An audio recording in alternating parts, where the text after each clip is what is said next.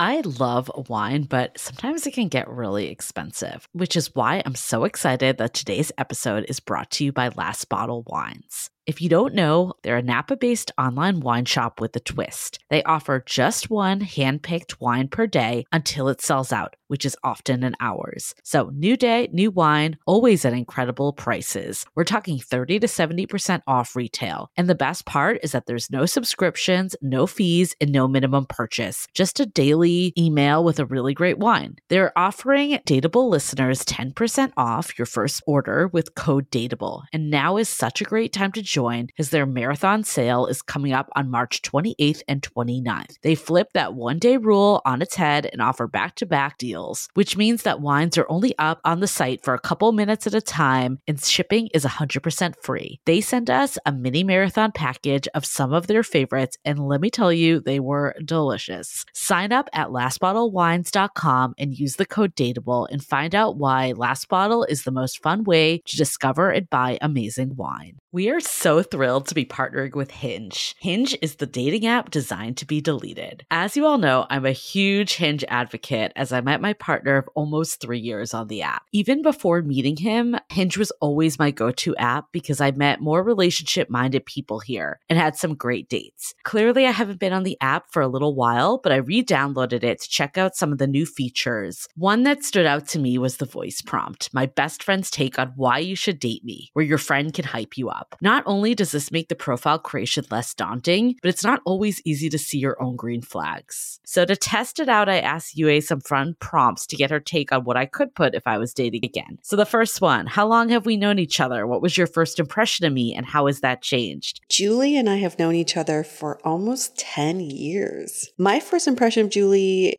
was that she's very social, but I've learned that she has a lot more depth to her beyond the social butterfly that she is. My next prompt What do you think are my green flags? I would say she's deeply loyal. She believes in love, curious mindset, and she is fearlessly ambitious. And then last but not least, what kind of friend am I? Julie is the kind of friend who will always have your back, no matter what. Damn, that feels nice to hear. So download Hinge and try voice prompts today. Then find someone worth deleting the app for.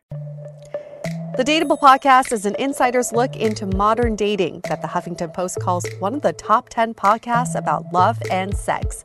On each episode, we'll talk to real daters about everything from sex parties to sex droughts, date fails to diaper fetishes, and first moves to first loves. I'm your host, Yue Xu, former dating coach turned dating sociologist. You'll also hear from my co host and producer, Julie Krafchick, as we explore this crazy dateable world.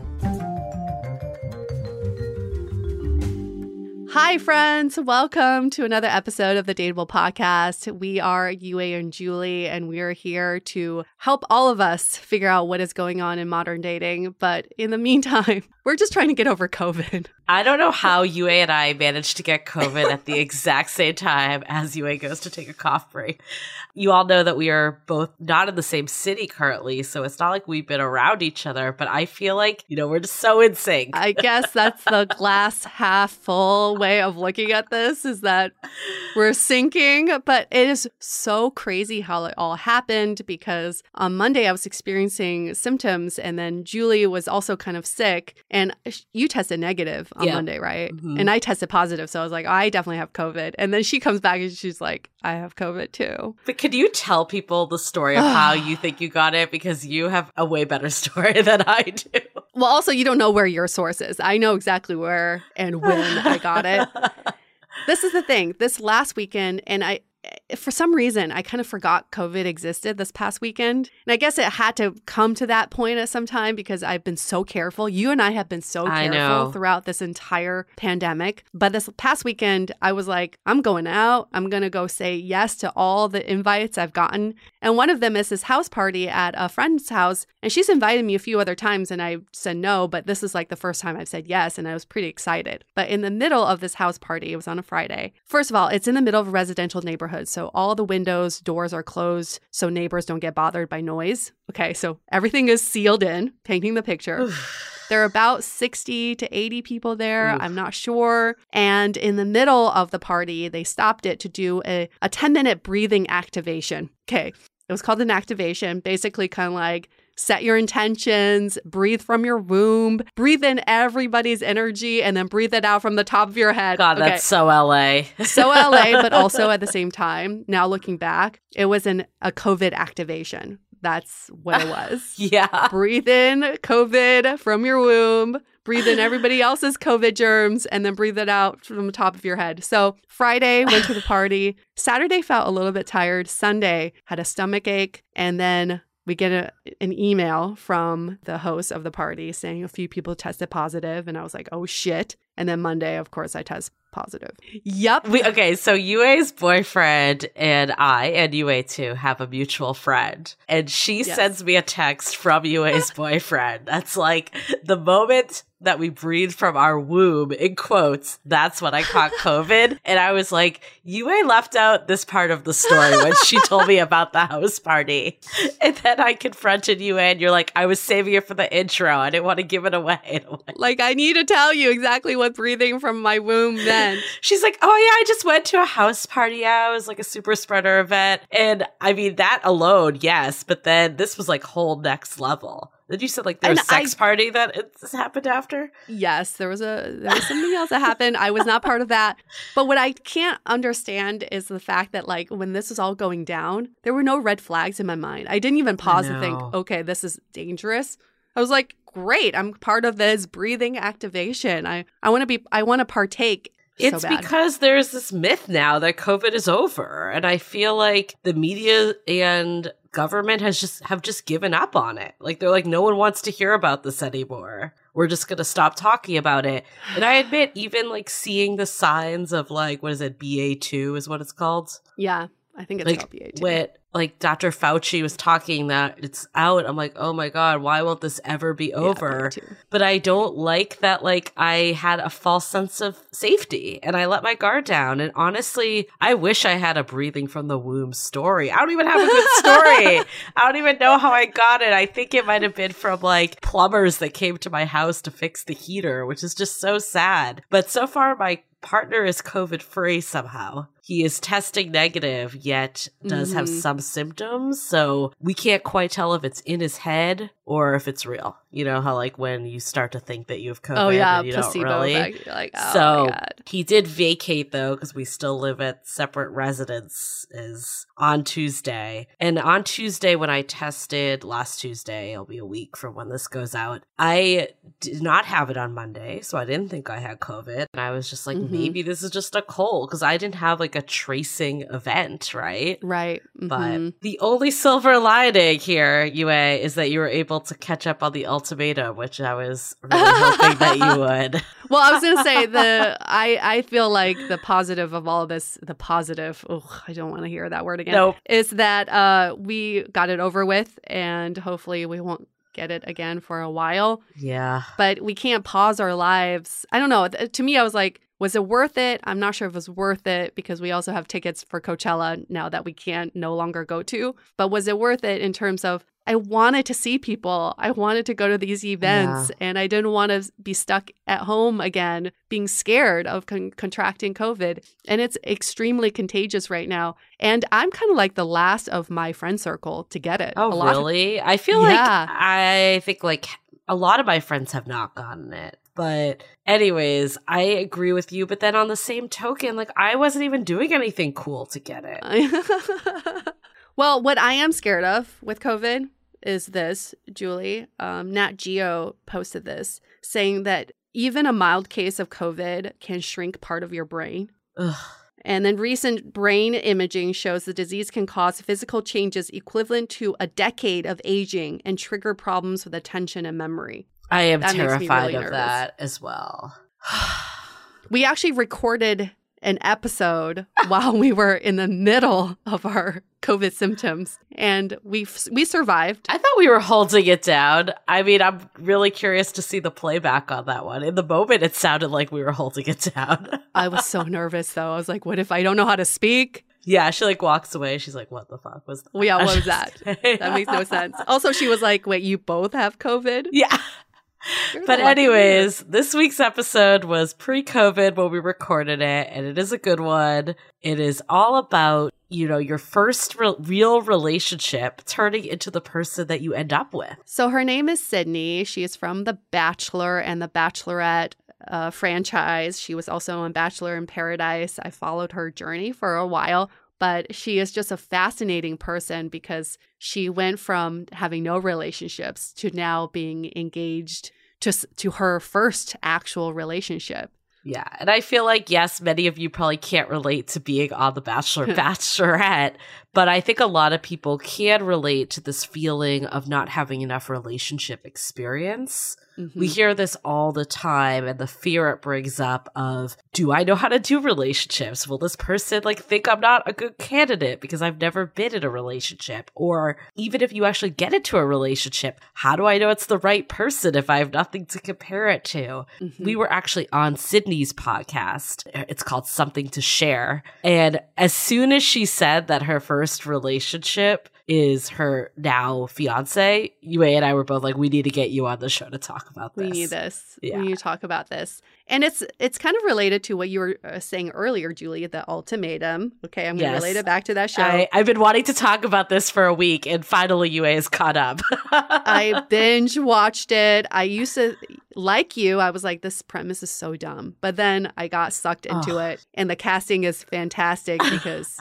I can't. I can't imagine going on a show like that with my partner and then watching him date other people. If you haven't watched the show, the premise is couples come on the show because one person gave the other person an ultimatum of marriage. And the show basically is to test their relationship by having you choose another partner of another partnership, you know, of someone else who came on the show for an ultimatum. And then you have a trial marriage with that other person for three weeks. And then you come back to your original partner for three weeks and then you decide who you want to be with or if you don't want to be with anybody at all.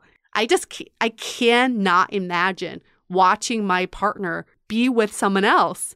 And that's what they had to witness that whole time. I know it's the Love Is Blind franchise at its best. It really is. Um, I feel I feel like a little bad talking about that reality show when it's The Bachelor, but you know it's it also is in theme because it's reality TV and marriage at the end of the day. Yeah. I was so cap. My boyfriend and I were so captivated by this show. We ran into friends on Saturday night. We were at this like um outdoor music event. Maybe that's where I got COVID. Who knows?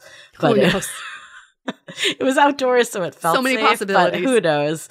Um, and they we ran into them as we were like leaving dinner. And they're like, "Oh, are you gonna like keep going to these events?" We're like, "We gotta go home to watch the ultimatum." I'm sorry. we were so sucked into it, and yeah, so I do want to do an episode about ultimatums. I feel like it's not a topic we've talked about. It feels a little like antiquated, in my opinion, I think. Until now, it didn't seem like something that was happening that often, but I do see it. On one side, I see if you've been with someone for a long time and it's not moving in the direction you want it to move, it's kind of like shit or get off the pot.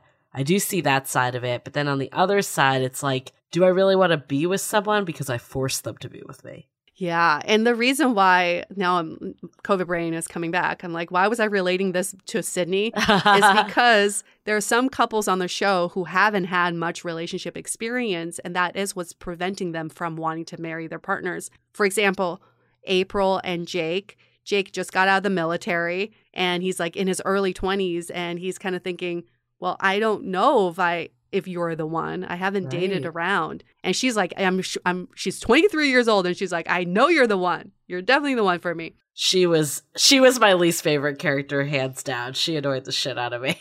She's very memorable, though. She's very, very memorable. memorable. I think, though, it's fascinating that they chose such a young cast. I was a little surprised by that because I kind of, I don't know, maybe this is my own, my own biases coming through and just the where we live in the country. I feel like when we're 23, I don't know that many people that were dying to settle down and get married, have kids. And I'm sure there are people out there, but I feel like the ultimatum would have made sense if people were like 10 years older than they were and had been together longer yes. for, I don't know, some of them had been together for like a year and a half, two and a half yes. years.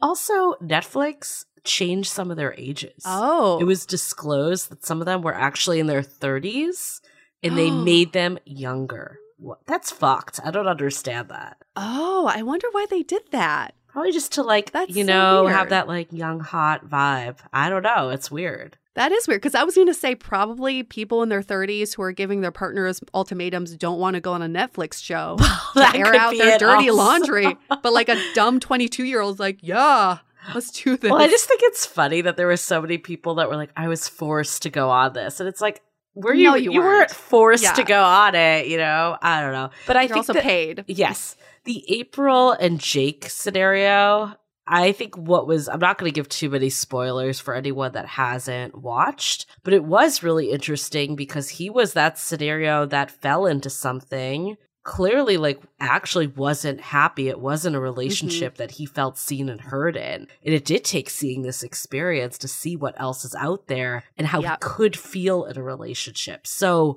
i feel like there's not a clear cut answer like do you need a lot of experience to know? I still think that you can draw on past relationship experiences you have, even if they're not romantic, to understand how you want to feel in a relationship. So when you Mhm. see that, when you find that person, you'll know it, whether you've had significant others or not. But it's, it was fascinating for him that he was that person that, you know, he did kind of need to see what else was out there. And maybe that's just a reflection of age, his own self awareness, his own self improvement. It's not always a factor of just not having enough partners. If you are unsure about your partner, sometimes it does make sense to date other people Right. to see what's out there to figure out how you feel about your current person. But if you feel really secure about your current person and you haven't had much relationship experience, it really doesn't matter at that point because you already feel good about that person.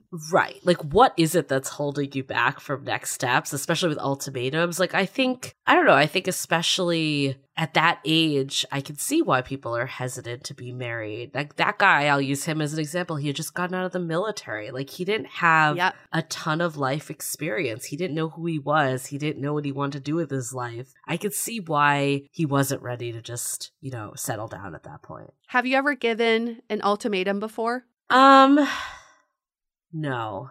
I've definitely, I'm trying to think, like, not in the very literal sense. I mean, I think I've definitely given this, like, if you're not ready to commit, I'm moving on. So I guess that's like Yeah. kind of an ultimatum, but we were never together to begin with. I've never given one in the sense of we're together and they're not ready to make that next step. I have not done that. Mhm. Me neither. But I have had friends who've done that with their partners. Yeah. Did it like work either out we get them? married uh tbd tbd i don't ever feel like i need to convince someone to be with me or force someone to be with me it doesn't feel good if you get married to someone because you made them get married No. to you I do have a friend that got close to it and they're happily married now. And okay I do see that side of it though. I remember her being like, I'm thinking about ending things. And we knew that he was going to propose. And we're like, don't do that. you know, like, don't do that. It's going to Oh, be any day now. but I do get it's like, especially, I think it had been four years. She's like, I don't want to like keep putting time into this if they're not willing to, you know, take the next step with me. And I think that's very logical, right? Like, that's Mhm. normal to feel that way. But then, you know, things did end up working out. He ended up getting to the same point as her. Did the extra pressure of her help a little? Maybe. It's hard. It's debatable, Mm. right? Like, there's a couple ways of thinking about it. It's like, I don't want to force someone, but then some people are just very resistant to change, even though it's what they want is to move forward. Doing nothing is easier than doing something. There's you know behavioral Yeah. science that backs that up. So sometimes Yes. people do need a little push to move in the direction that you're trying to go together. Well, Nick Lachey in one of the earlier episodes says psychologists would say ultimatums aren't the best at resolving your current problems, but it is great at getting to answers. So I think that's what ultimately what it is. It's a test of your relationship and getting to the answers that you're looking for. Yep. And it's not so much like, are you fucking going to marry me or not? It's like, are you even thinking about that with me? Maybe that's the answer, right? Right. Are you even in that mindset? Do you even see a future with me? Right. Well, we could go on a whole tirade on this Yeah, for time we hours, but we're going to stop. If you've been also watching The Ultimatum, let us know. Hit us up on Instagram. Start a Facebook post. We have not seen any Facebook posts yet about The Ultimatum. Oh, I know. Which is shocking because most of the time Yeah. when a new reality TV dating show hits the air, there's always a post. Um, And I know Janice has been watching because she's been following. Oh my of them on God, our- Instagram. I noticed. I was going to say our moderator Janice, every time I look at people from Love is Blind or we're them. calling you out right now. We know you're listening. We're calling you out and we do it with love. It's hilarious. My I have like the go-to person no matter who it is on these casts is always her that's following. Always them. Janice. So,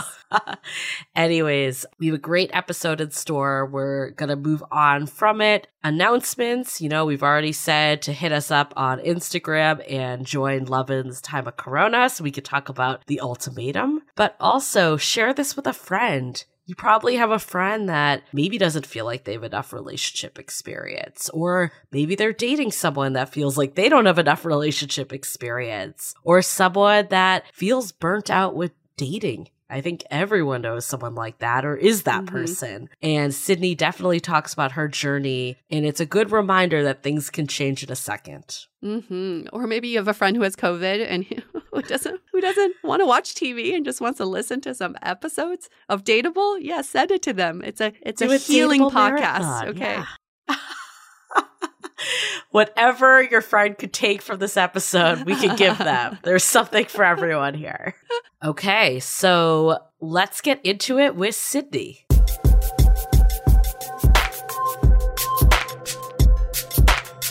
Sydney, thank you so much for being with us today. You are on tour with The Bachelor Live in concert. You're in Charleston, so thank you for taking the time out to chat with us. Uh, so, who is Sydney Lotuaco? She's 30 years old, lives in Cincinnati, Ohio, but currently in Charleston. Uh, she's originally from Virginia Beach, and she is engaged. Now, it's very interesting. She was on The Bachelor season 23 with Colton, and she's also the host of the Something to Share podcast. But what we find most interesting is that you haven't been in a relationship until your current fiance. Yes. Tell us more about that. Like where where were you in your love life when you met your fiance? You nailed that intro, by the way. Um, that was amazing. um, so before I got into this relationship with my fiance, we've been we were dating for probably two years now. Before we got engaged, I was single, so I was living in New York City. I am a professional dancer, which is why I'm on tour right now. I'm dancing with Bachelor, which has been great. But I was at the time living in New York City, trying to date, going on app dates, being set up by friends, all of the things, and just really not having any luck. And by this time, I was around 27, doing everything I thought that would work to find the Mhm. right person, um, putting myself out there, but I just didn't have much luck. So when The Bachelor came around, um, my friend had known about an audition in New York City and had uh, told me that I should go because she knew I was super single. I hadn't been dating anyone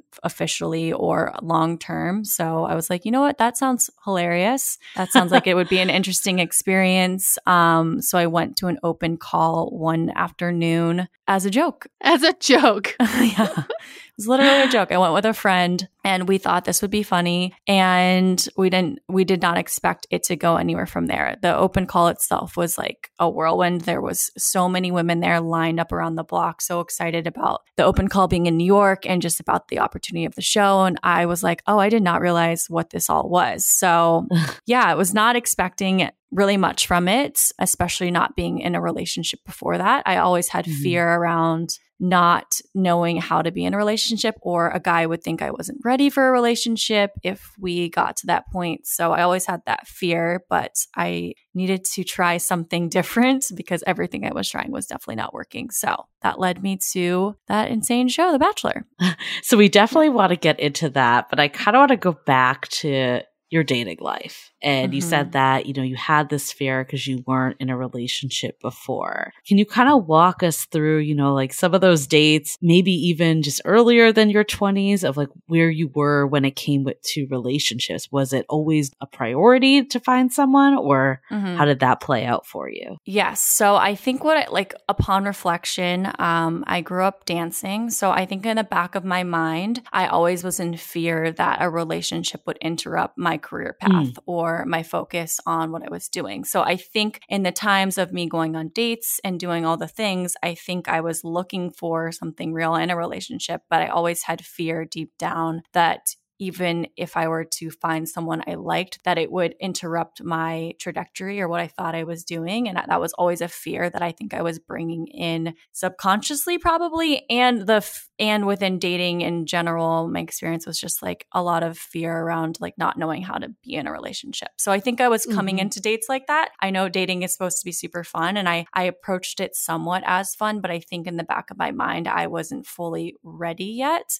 which mm. I think came across in the dates that I either was experiencing or the guys I went out with or just how I was in general showing up to all the dates that I had. What was like the longest situation you've had? I had one situation in New York that lasted, I want to say, off and on for like maybe four months but most of okay. it was off. Um, uh-huh. The other thing that I was dealing with at the time, or not dealing with, but also was an experience of mine, was that I, because I hadn't had relationships growing up, I didn't have that physical experience yet. So for mm. most of my original dating experience, I was dating as a virgin. So until mm. like 27. So that was another thing I was kind of bringing to the table. So my first like situation ship that I'm referring to was around four months. And I think we met out randomly at a bar in New York. And I think I thought he was different because he actually approached me, which mm. wasn't mm. a common experience for me in New York. I just felt like I wasn't being asked out much. It was really hard for me to find mm. something solid or like a guy that was pursuant of me. I just didn't feel like I had that experience. So when he approached me in a bar, he wasn't even very chivalrous. It was just like he talked to me in a bar and asked me out. Like the next week, it was nothing super special. But for whatever reason, in the eyes and my mindset of dating in New York at the time, I was like, oh, this is what Prince Charming does. He approaches you at a bar, and that's pretty much it. So the dream a, for so many right? people right it was now. very bare minimum at the time. Um, so we would we went on a couple dates, and I just knew from my other experiences with certain like Bumble dates or uh, different little dates I went on that it always got to the point of that physical and then there was a line drawn in the sand. So hmm. I think for the men I was going out with, it was either like they saw me as I had to be in a relationship with this girl because I can't take something like that that she's mm. held on to for so long, or I can't get what I want. We can't just hook up. So it was just like, be serious with me or we can't hook up. That's what their mindset was. I didn't think I necessarily had that mindset going into it, but that was I what I was perceived as, if that makes sense. So going mm. back to that situation ship, we had like a little bit of a fling happened and I eventually ended up actually losing my virginity to him. I don't know if that's TMI, um, but it was Not more for me as a choice I made. I was, I just felt like ready for that mm-hmm. experience. Mm-hmm. And it was never for me about finding the one to, to have that experience. It was more of just like finding someone that I trusted. Should I have mm. given him this, that, that offering? No, I should not. Looking back, I should have waited probably a lot longer. Um, but I think at the time I was just like, I want to have this experience. I feel like I can have this at least right now with this person, and I'm not attached emotionally yet. So I wanted to have mm-hmm. that experience. I just felt like ready. So yeah, we had a little small relationship and then he ghosted me pretty much after he took oh, my virginity shit. which was super fun oh, so no. he ghosted me and then i was like oh great that was not the right choice perfect so then he he did the submarining thing where he would come back later on. Oh, he submarined. he submar- he was a big submariner. So he came back a few months later. We tried it out again. And then I got to explore, I think, more of that physical. So it was kind of like an exploration for me. We did that for like off and on maybe a month. And then he disappeared again. Wow. And then and then he came back around, I would say like a month later. And then I was like, Shit. you know what? We can't do this anymore. Like I am not getting anything from this. You're stringing me along. It's making me uncomfortable. Like I would love to not do this anymore. And he was like, "Oh, well, we should be friends. Like maybe maybe that's a of that's course. a good plan for us." I was like, "You know what? No, no. as a friend. I'm good here." And I think he was like, "Oh, actually, that's super cool. That's I thought you would want more from me out of this. So great. We don't need to be friends. We don't need to hook up anymore. Perfect. Bye. Nothing. So he wasn't the right guy for sure. But I mean, it was, a, I guess, a good learning experience for me mm-hmm. that I should have like stuck to my guns as far as like mm-hmm. what I mm-hmm. was looking for. Did he but no know that he took your virginity? He knew. Oh, he fully knew. He he took it and then ran. essentially. Yeah. Yeah. Did you have like a lot of feelings towards him, or was it kind of just like this is someone that I, you know, can start to see myself dating? It was the second. I I think I had more of a feeling not towards him, but the situation, just because I I explained why I'd been waiting, and he knew that, and he was like a little hesitant about taking it, but then he did, and then he knew he did, but then still ran away. So that was really hard for me to you know take in. I think I more had like anger from the whole situation, Mm. but yeah. It, that was my experience. So from then I was like, okay, I'm a free agent. Now I can explore this side of myself, which I did, I think, with other very small um, relationships. But yeah, it wasn't until a lot of other The Bachelor and then um, dating my now fiance that I was like, oh, this was actually what I should have waited for. But that wasn't my experience. Yeah. So a lot of times people think like, you know, they mu- people must be religious or there might be some reason why, Mm. you know, you wait to lose your virginity. Was there anything on your side or was it more just like the experience didn't present itself? Yeah. I actually am not super religious. I'm more spiritual. So it wasn't about religion for me, which I think was interesting. I think I was just always really shy growing up and really like in my shell and protected myself. And Mhm. I I think I was also served the messaging of like to be in a relationship could affect my career and things. I just was Mhm. always kind of given that messaging. So in the back of my mind, I was like, well, I'm going to hold on to this at least. Like if I don't give that away, like I'm not giving that side of myself away. So I don't know. I just was something that I wanted to wait until I was like fully ready. So then by me having that ex- that experience and like sleeping with that man, I can't say I regret it, but I know like I could have waited longer and I almost wish that I had because I had waited 27 years until I had that Mhm. experience. So so yeah, I I think just my whole like adolescence and I wasn't necessarily waiting for the one. I was just waiting for someone who was worthy of it. hmm Ended up making the wrong choice, but Yeah, where did you get that message? Was it your upbringing, your friends? Yeah. I mean, I'm trying to like pinpoint exactly where I perceived that. I want to say it was like a combination of my career path and like my dad essentially being like, Mm. you're not allowed, he didn't say you're not allowed to date, but he like was like Mm. basically like, you're not allowed to date. And he preferred that I didn't. So I think it was just like a mix of all of that, which led me on this righteous path of holding on to my virginity until I gave it away. um, yeah, I think it was just like a combination of a few things where I was like, okay, I think this feels right for me for right now. You're in your mid to late 20s, you lose your virginity, you're now a free agent, you're able to explore this other sexual side of yourself. Mhm. And then this bachelor opportunity pops up, which in your words you said could be hilarious. okay.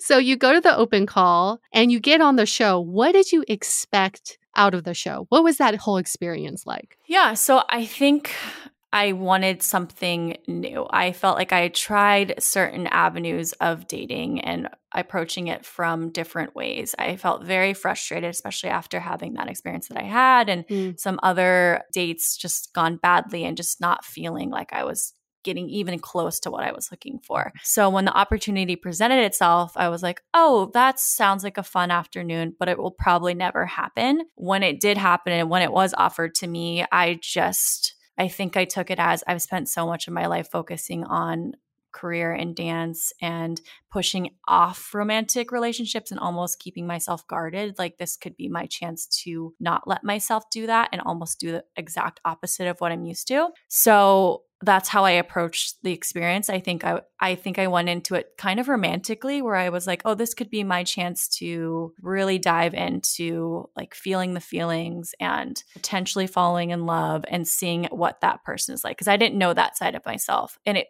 that Mm. side of myself Mhm. scared me but also was super intriguing to me and I felt like this that experience could potentially open up that part of myself. Unfortunately, it did not. but well, uh, unfortunately, you went on a season where The Bachelor is gay. So I Yeah. that, Yeah. that a was never gonna viable work out. prospect. Yeah. that didn't help. um, love and light, but yeah, it just so uh, what going on the show, I tried to do those things. I tried to be like open and like be opposite of the Sydney that I was normally in dating, and I did not receive it back, unfortunately. And now, like all these years Mm. later, I could see why that was maybe the case considering what who my bachelor was. It's not like anyone's fault. It was just like Right. you know, there wasn't obviously a romantic connection happening. So when I was like coming to him with like my romantic side and like opening up and Yeah. telling him my life story, it was obviously not received great because Right. he He's not wasn't really attracted to me. So you're yeah. just not his type. Yeah, just No not one out there type. was, yes. yeah, unfortunately, no. So that made it a little challenging. But yeah, so I think I went into the whole experience like super open and romantic and like hopeful, and then left it feeling like, Yeah. again. So I admit I'm not a huge Bachelor watcher, but Yue Totally mentioned to me that Sydney is really interesting because you left The Bachelor Mhm. midway like through. I'm out. So I want to hear more about that. Like, what? I mean, was it because you felt like, okay, I came to this to find a connection and I'm Mhm. not, or like, what drove you to be like, I'm done with this? And before you answer that, I just want to caveat by saying most people stay on The Bachelor or Bachelor Yeah. Bachelorette to try to convince of that person to like them back. Most people Mhm. don't leave when they don't feel like they're getting that recipro- Yeah. reciprocal affection. So it's Mhm. very interesting that you were like, I'm out. I'm taking this into my own hands. Yes. So I, from how I was approaching it and how open I felt I was being throughout the process, we got to, I think the next week was hometowns. So, like, for me, that would have been really serious. Like, taking a man home to my parents who have never met a man before and who have never dated anyone before, that would have been like really a big deal for me. So, getting to that place where I was like, okay, I don't know him very well. Like, he's nice and we have like a decent time, but I don't know this person. Like, I, I can't be like, Dad, I want to marry this guy. Like, I know you've never met anyone I've ever been dating, and I know I've never done this before, but like, he's the one. I couldn't lie to myself and do that. And I couldn't do that to my family. So, with that in the back of my mind, just knowing like the timeline of everything, I was like, okay, well, we could maybe get there if he gave me the things that I need in order to potentially take him home to my family, but we were nowhere close. So I got to that point. It was kind of like drawing a line in the sand where I was like, okay, I've done all these things. I've tried different ways of connecting with him. I've tried telling him different stories. I've tried to be fun. I've tried to be like serious. I've tried to be whatever. And I'm not getting much Right. under from under like the surface with him. So this is going to be like my last hurrah because we're getting down to the wire here. So I I went into that last night that I was there fully not planning to leave the show. That was not in Oh. the in the plan. I didn't pack my bags. So if you don't know the show well, like if you don't pack your bags and you le- end up leaving, you can't go back to the hotel and pack your bags. Like Mm. they someone has to pack for you. So if I would have known that, I would have packed because I got a lot of stuff got lost. Anyway, so Oh. I went into that night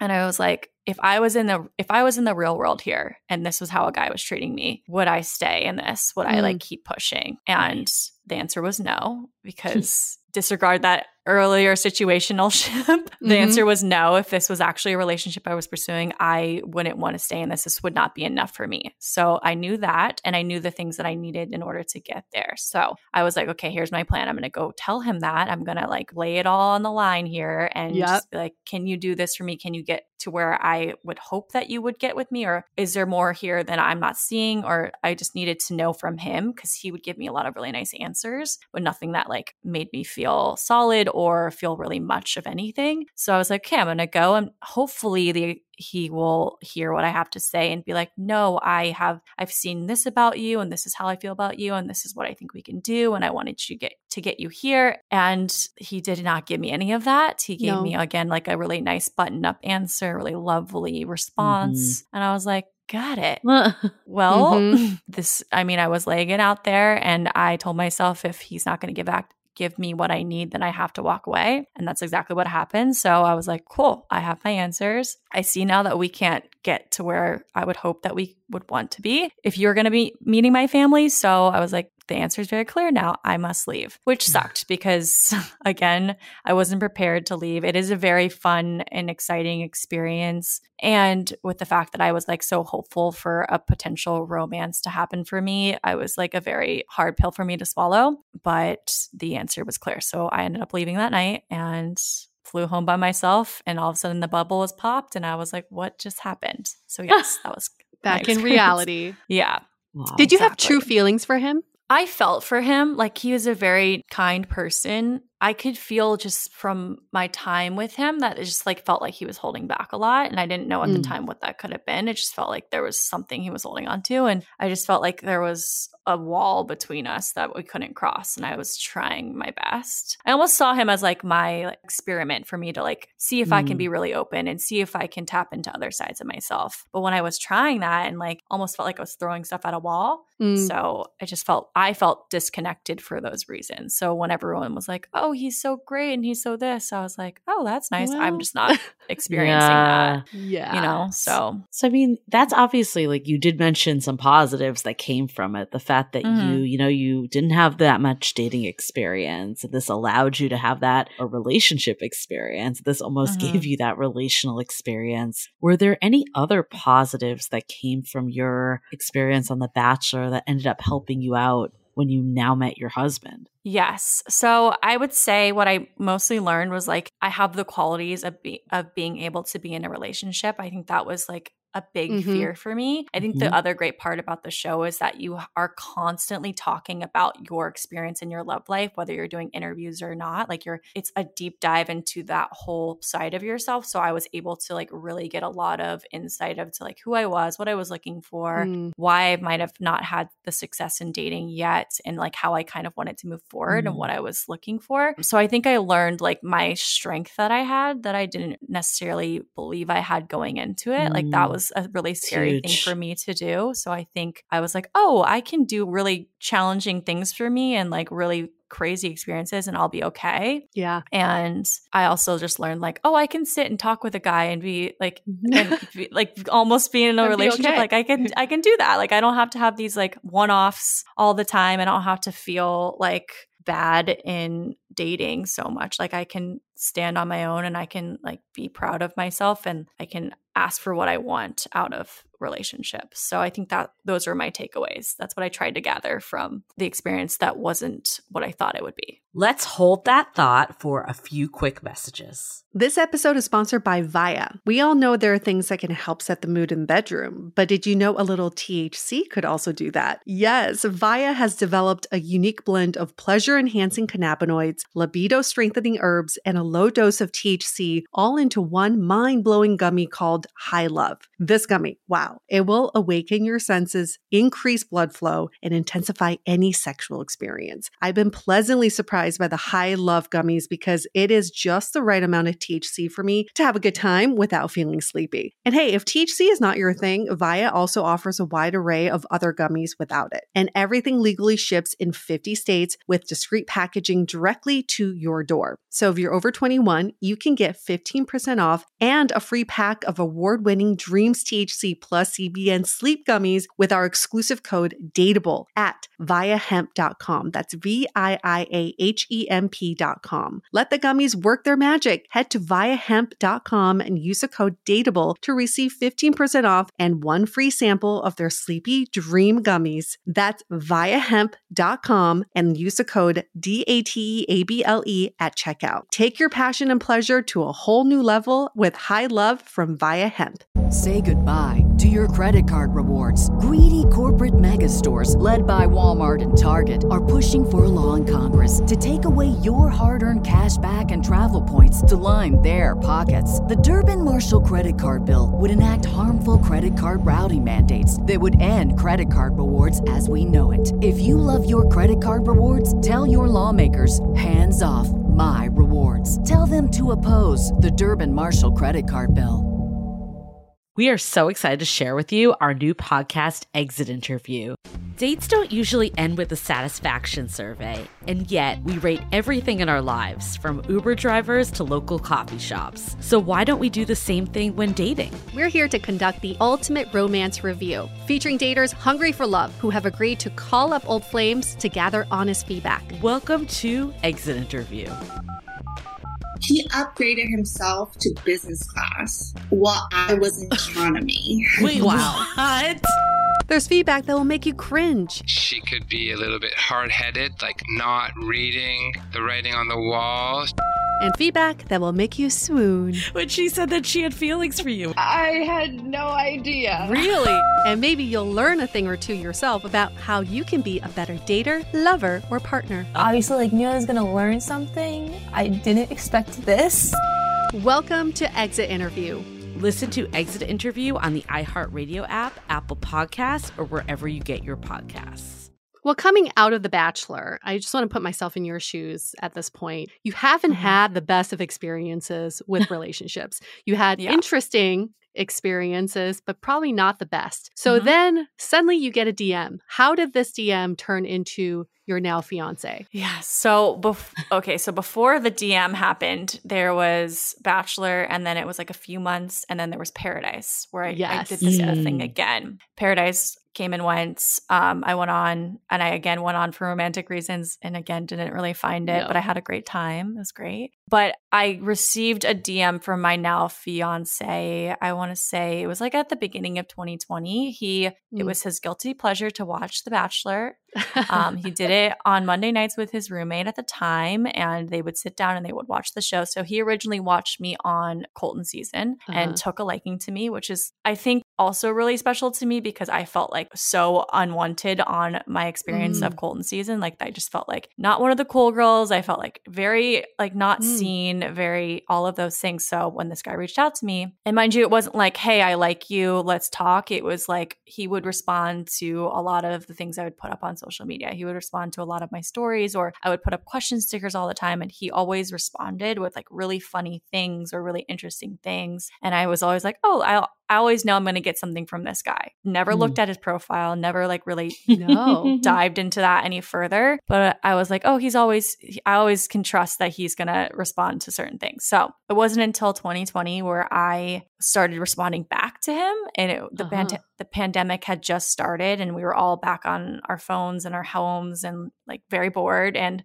I got into a long conversation with him one day and I was like, who is this person? I know I've talked to him before. He's always been really funny. So I went and looked at his profile and I was like, oh. Oh, he's cute. That's not what I- Oh. so he's super cute. He's actually my age. He's He's yeah, so actually I my should- age. Yeah, you never know. Like it could just You be never some, know. like, 50 year old dude that you don't know. So yes, he was my age, and like I was like, okay, let's keep talking to him. Like let's see what this could be. So we kept talking for like a few days via DMs, and the conversation went very very well. And I was like, okay, let's just keep chatting. Like, what do I have to lose here? So we just DM'd for I think like two days straight, and then he gave me almost an ultimatum at the end of these DMs. He was like, Mm. it's been great talking to you. I don't want to take up any more of your time, but like if you're ever in Cincinnati, like hit me up Mm. and gave me his number. Hmm. So then I sat there and I was like, shit, he kind of tossed the ball in my court. Where were you at this time? Which location? so I was originally on tour at the beginning of 2020. Tour shut down and I was back in my home in Virginia Beach. Got Okay. it. Okay. So I was just in my own, I was in my childhood bedroom, you know, talking to this guy online that I had never met before. It was very Sounds like high school. Yeah. super high school, super cute. Um, so he, he sent me his number and I was like, well, I really like talking to him. Why not? So I texted him almost, I want to say like not even a minute later. I Wow. texted him and he did not expect that. And so from text, we just kept texting all the time. And then one day during the pandemic, I just cold FaceTimed him, didn't warn him, didn't tell him I was going to FaceTime him, just FaceTimed him out of the blue. And then we talked for like three hours that night. And we Wow. continued to talk and talk and talk. So we created this really interesting bond over the phone. And I was like sneaking up to my childhood bedroom every night to go FaceTime this stranger who- who obviously ended up not being so much of a stranger after three months. Right. Yeah. And it was like the time, the height of the pandemic where you're doing like Zoom happy hours and Uh-huh. Yeah. hanging out like on was it house party and playing Yep. games. So I had like met his friends on Zoom and all these things. So we it was a very interesting way to date. so cut to 3 months later, we had been talking and we like built a strong relationship. Like we were almost dating on the phone. It was very interesting. But we really wanted to meet each other in person cuz we'd gotten to the point where like okay, this is going super well, but like I need to know that this is actually something and I'm not just like wasting my time sneaking up to my childhood bedroom bedroom to talk to this guy that I actually won't like in person. So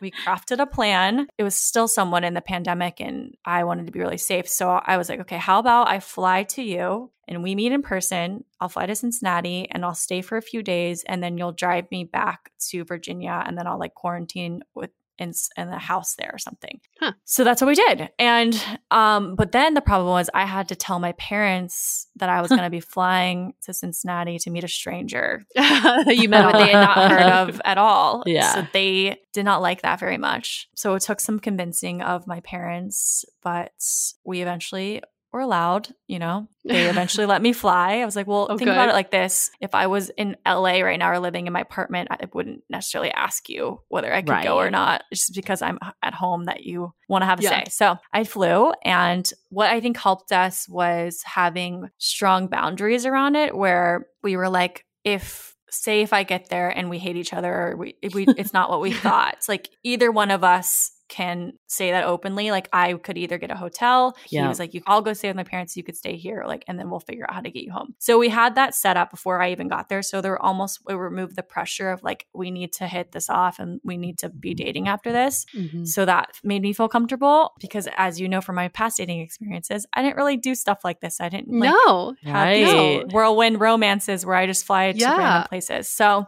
that's what I did. We uh so we met up in person and I I also was like, I'm gonna kiss you right away. I want to get it out of the way. I don't want to wait around and like see what see what this could be. I want to just get this out of the way so we're not like waiting for this thing to happen. Yeah. so we did. Sydney, yes. Yeah. And then other things happened as well. But we did Wait, like at first meeting? Yeah.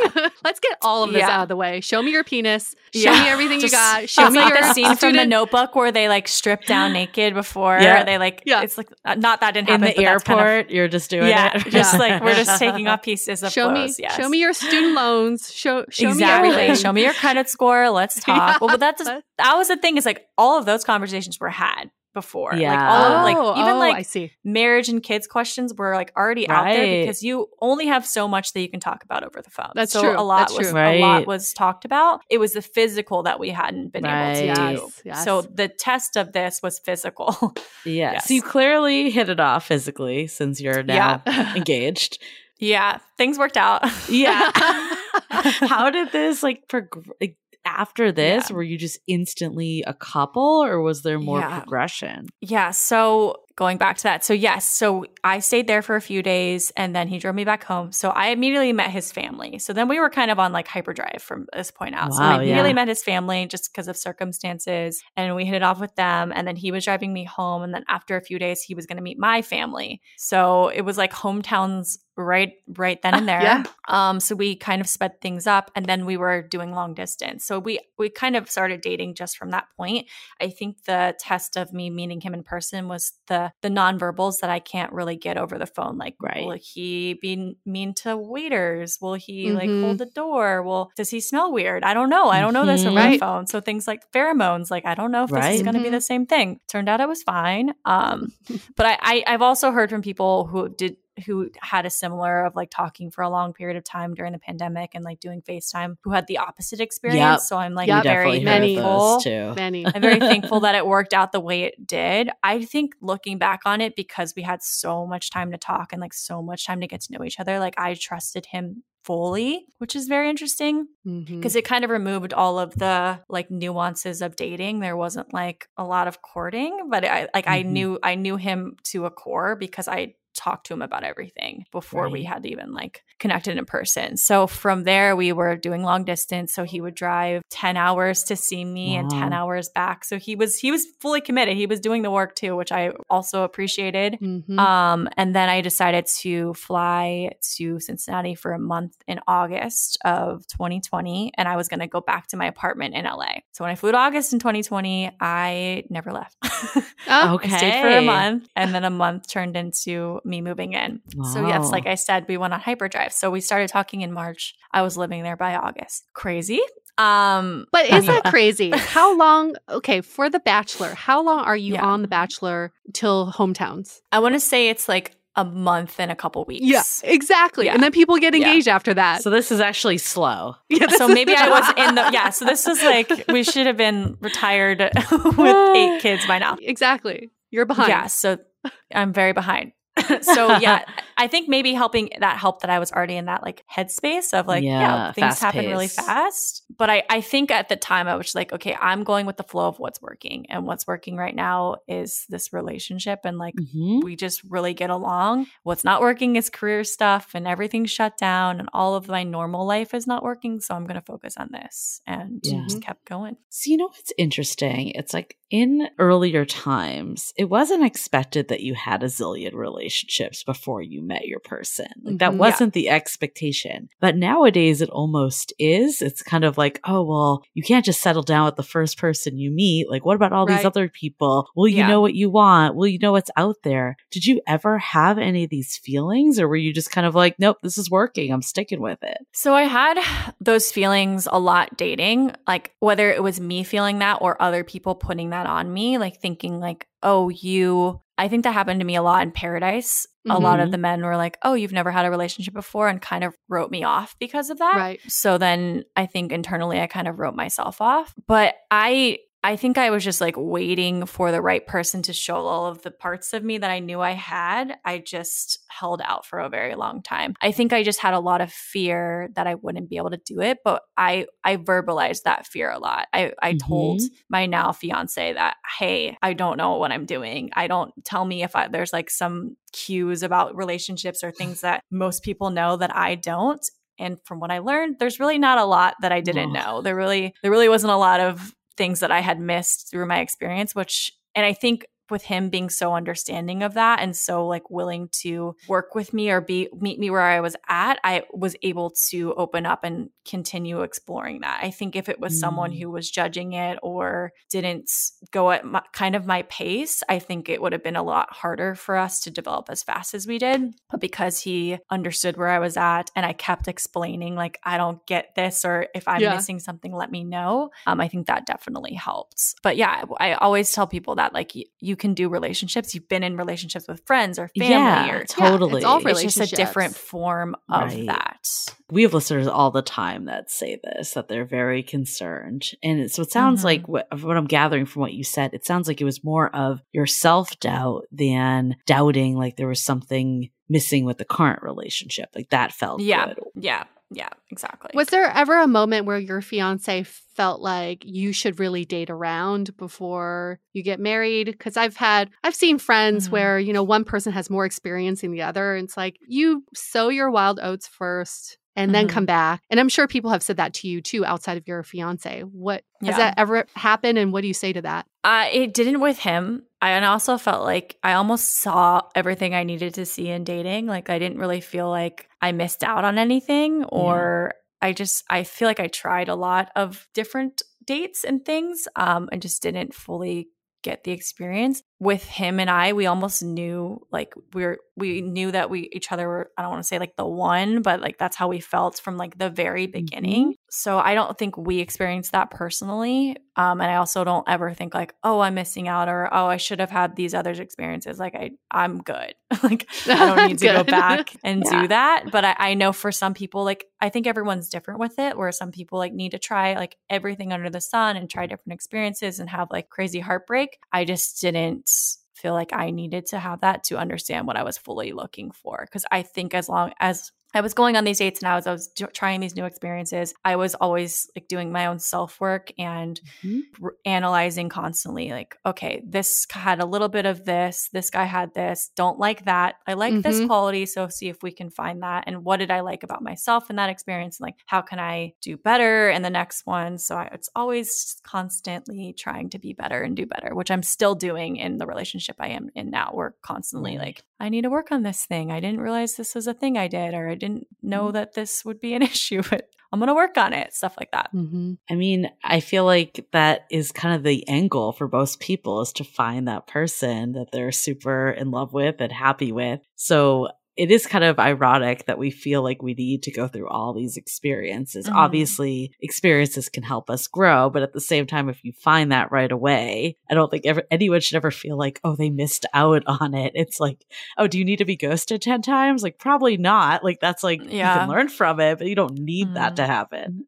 Yeah, exactly. And I I think what I did that helped me was I always tried to look to relationships that I really sought for myself. So whether that was like friends and relationships, I saw qualities that they had, or it was like people on TV where I was like, oh, that's something I would really like in a partner. So I could identify it for myself easier, where I had a better understanding of like what it was I what it was I was actually searching for instead of just like blindly waiting for something Mm. to show up. I was like constantly like, okay, what is it? What does that actually look like for me? Like what is the picture that I'm seeing for myself? So let's get into that because we do have listeners who haven't been in many relationships and their questions like, how do I know when I've found the right person for me? What does that even look like? Mhm. So one is looking at other relationships that you really aspire to have. Mm-hmm. What else? Like, how did you know that your current fiance was the right guy for you? I think a lot of it was there was no guessing game. Like he Mm, told me yeah. that. And there was never games. There was never, is he going to text me back? Should I try this thing? And we did have a different experience where we were only talking via FaceTime, but there was never a question mark of how he felt about me, how I felt about him. We were very open with that and open about what we wanted down the road. So I think when something's right, you can have, you can ask the crazy questions about like marriage and kids or what you're looking for Mhm. because they're not running away from it. They're like receptive of it and they want to have those conversations too. So that was a huge difference for me where I felt like, oh, I can talk about these things and it's not weird or Yeah. scary or like hard to bring up because we just already do that. And he always made sh- he always makes sure he I know how he feels about me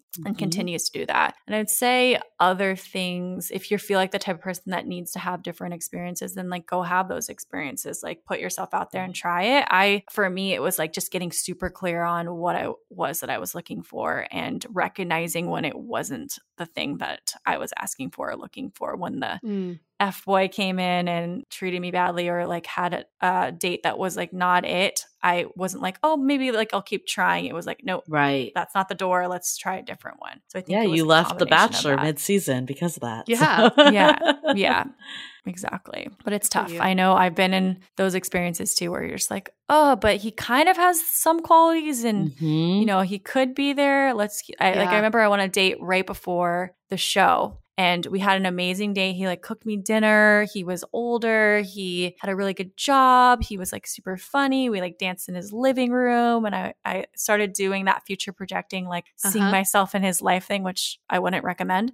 Um and then he it. ghosted me. He ghosted me. I I like a week later he said he had a dental emergency Oh, whatever that means. And I never heard from him again. So I think he's dead. I don't know. He had a what real dental emergency. Yeah, it's really bad apparently. Yeah. Um, that's what I told myself. And then I did the whole like stalking him on Facebook at the time and like figuring out what happened to him and a lot of things. But you know what?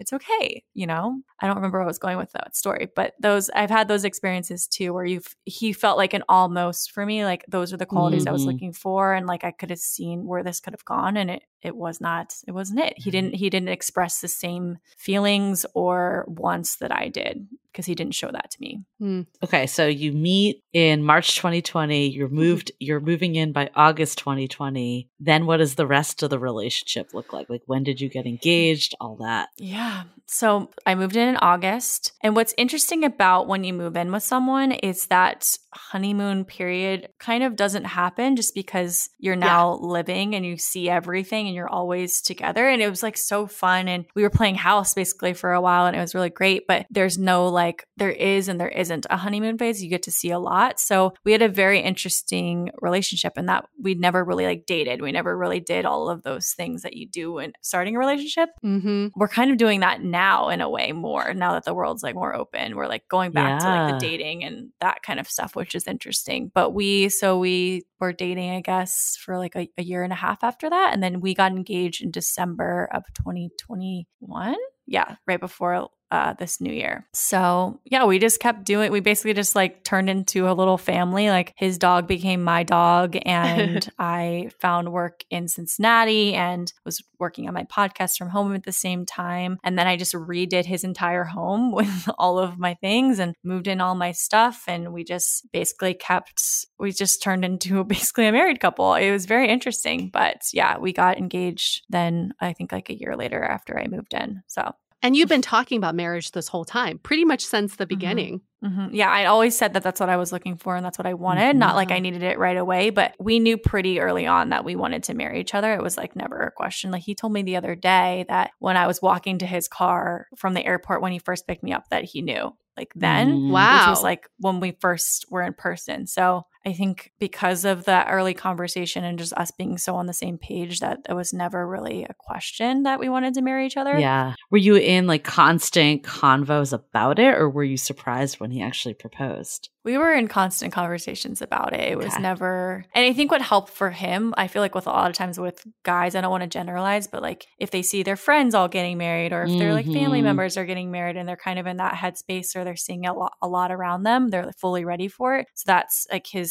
brother had gotten married. He just, his brother had just had a kid. So he was kind of already in that mindset. So it wasn't like me having to convince him to be ready. He was already fully ready. So it just continued to be a conversation. And it, we decided, I think, that we were going to get ready. He, he he had told me he wanted to get married before the end of last year, so I knew that before we had uh, even fully decided when it was going to happen. So I always knew, like, okay, I have a few months till I'm engaged. But yeah, I think the conversation just kept. We just kept discussing it essentially, and it was never really. Again, it was never a question for me whether that was going to happen or not. Hmm. I feel like personally that's the best way. I know like the movies and everything tells us that it's just like the surprise and you're not Yeah. expecting Shouldn't it. You know, No. I feel like it's so much better, even though it's you know not as romantic, but it's it's Mhm. more practical in a partnership. I wanted to pick out my ring. I wanted to know exactly what I was gonna wear. Like, Yes. all, Yes. I, I was there was no surprise I wanted out of that. I'm like, I- if I have to wear this thing for the rest of my life, like I don't need a surprise. like you can Yeah. surprise me with a watch, maybe, but not the ring. So I was very specific about that. He got to the surprise element was how he actually asked me. So Yeah. that was where Mhm. these I didn't know about that, which I liked. Yeah, I love that. So I guess like what's one piece of advice you would have for someone that feels like maybe they don't have enough relationship experience and having some of the same fears and you know self critiques that you may have had early on? Like how do you help Mhm. them get over that to now have what your experience a loving wonderful partnership? Exactly. Um, I think it's a reframe for yourself. I think forever I told myself, maybe you're not good enough, or you don't know enough, or you won't know how to do this thing that we're all like looking for. A lot of us are looking for relationships and i just had so much fear around it and i it made me hold myself back and it made me maybe not pursue people or certain things i was mm. looking for because i just felt like not worthy of it. So i would tell people to reframe that for yourself don't believe that you don't know enough because you haven't been in a relationship like even if you don't know everything you're going to figure it out as long as you're open and as i as we did i was just always open with my partner and always explained where I was at and how I was feeling. And as, as much as you can be open in the process, because the right person is going to be receptive to that. And the right mm-hmm. person is going to meet you where you're at and not judge you for not mm-hmm. having that experience. It's almost can be a positive in some ways because you're not coming into this relationship with baggage or hangups over past relationship. Exactly, which a lot of times that can happen too. Um, and I just say the element of being hopeful is very important, even though you are going to have a lot of ups and downs with relationships and dating. I just always r- remind people to try and stay open and hopeful because you really never know when it's going to happen. I was, if you were to tell me that I was going to meet my partner in a pandemic after Yeah. trying all these weird dating uh, experiences and going on a TV show for dating, but I ended up meeting him in the middle of a pandemic, like I would have thought you were insane. Mhm. So it can truly happen. I know that's so annoying, like when you least expect it. But if you are open and still putting yourself out there and very getting very clear on what it is that you're looking for, it can happen. Um, I just you gotta remain very hopeful that it will in the meantime. How did you remain hopeful after the whole Bachelor and Bachelor in Paradise experience?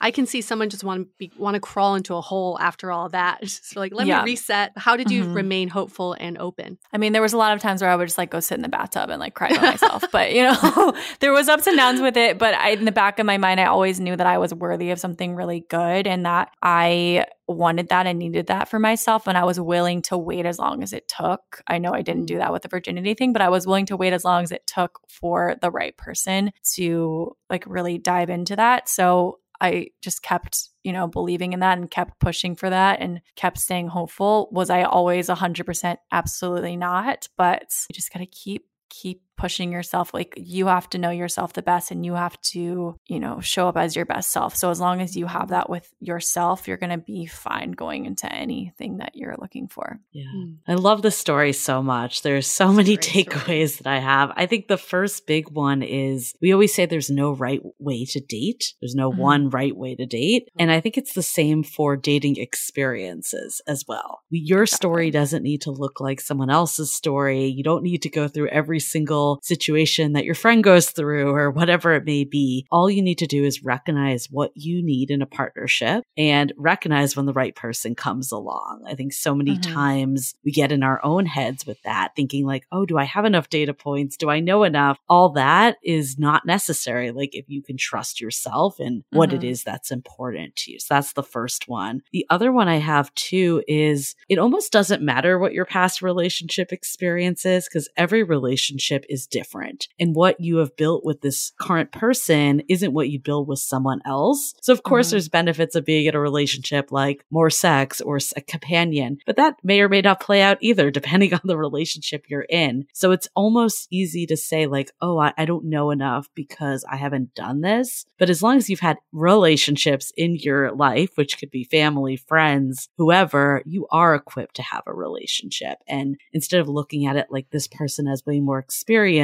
than I do, it's almost like, how can we build this new experience together? I think that's the most important thing with relationships. And we all have a different past. We all have a different story. And it ultimately doesn't matter as long as it brings us to current day together. Exactly. What I really admire about you, Sydney, is that you've stayed true to yourself through all of this. And it's very hard to do once you've been on TV and you've gone through these experiments. I remember watching you on Bachelor in Paradise and I was like, this is just who Sydney is. She is who she is. And I like that the show didn't focus on you because you're not drama. You didn't Mhm. bring in this like other fake side of you because you were truly in this wanting to see if you're capable of loving someone, capable of being in a relationship, and you were curious to see if that romance could exist. And I think for everybody else, you don't have to go on The Bachelor to to realize this, but put yourself in situations where you are challenged to be more romantic to be more Mhm. affectionate, to show more of that loving side of you. Because something that we've talked about on this podcast is when you've been single for too long, or for a long, or for a long time, or you haven't had the, all those experiences, you start blocking that side of yourself because Mhm. you're just trying to be like this independent person, self sufficient, but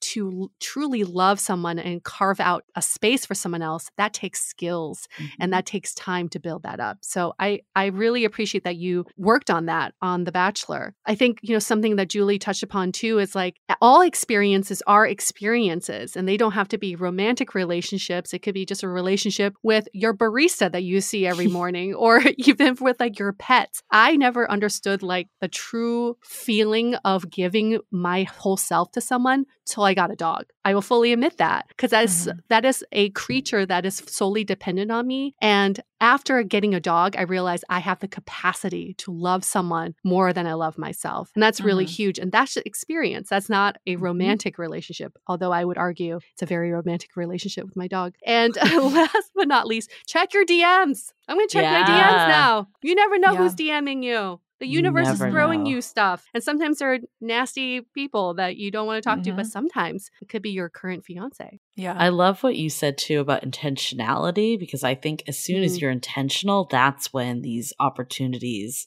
tend to come in. And I Mhm. feel like it's a little woo woo, but I believe the universe like does hear and see what we're trying to put out. So probably just getting that intentionality. And I love how you went about it, even without past relationship experience. Nothing needs to stand in your way of getting intentionality. And that's what will just, you don't need to go through all these experiences and just do a free for all if you can get intentional of what you're looking for. yeah, that's huge. Love that. You gotta really know yourself and be stay true to that person for sure. And then the right person will show up eventually if you keep at it. Yes. And then meet you where you are. Mhm. Um, Sydney, where can people learn more about you? Absolutely. So a lot of that would probably be on social media. I'm on Instagram at Sydney Lotuaco, L O T U A C O. Same with TikTok. I am also I have a podcast at Something to Share podcast. Um, and That we we were release on. episodes. They were on. This is an amazing episode all about dating. Um, We have episodes every Wednesday. So come find me there. Yes, definitely check out Vide and Yue's episode on Sydney's podcast.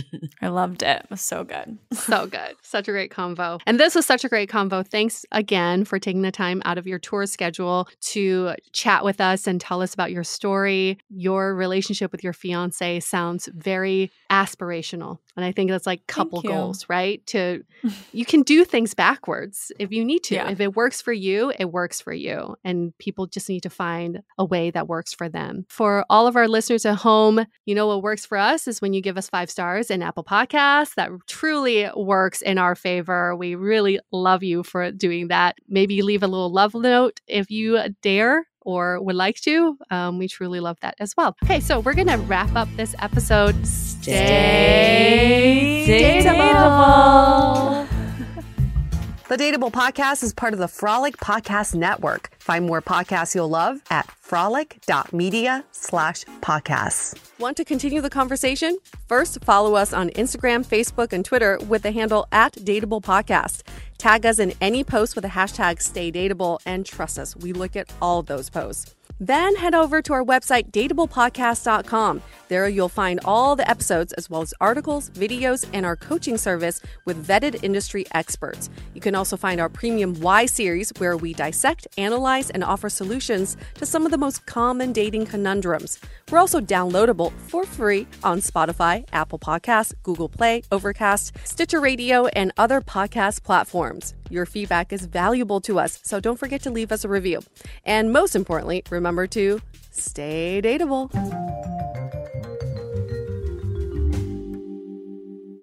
At Parker, our purpose is simple.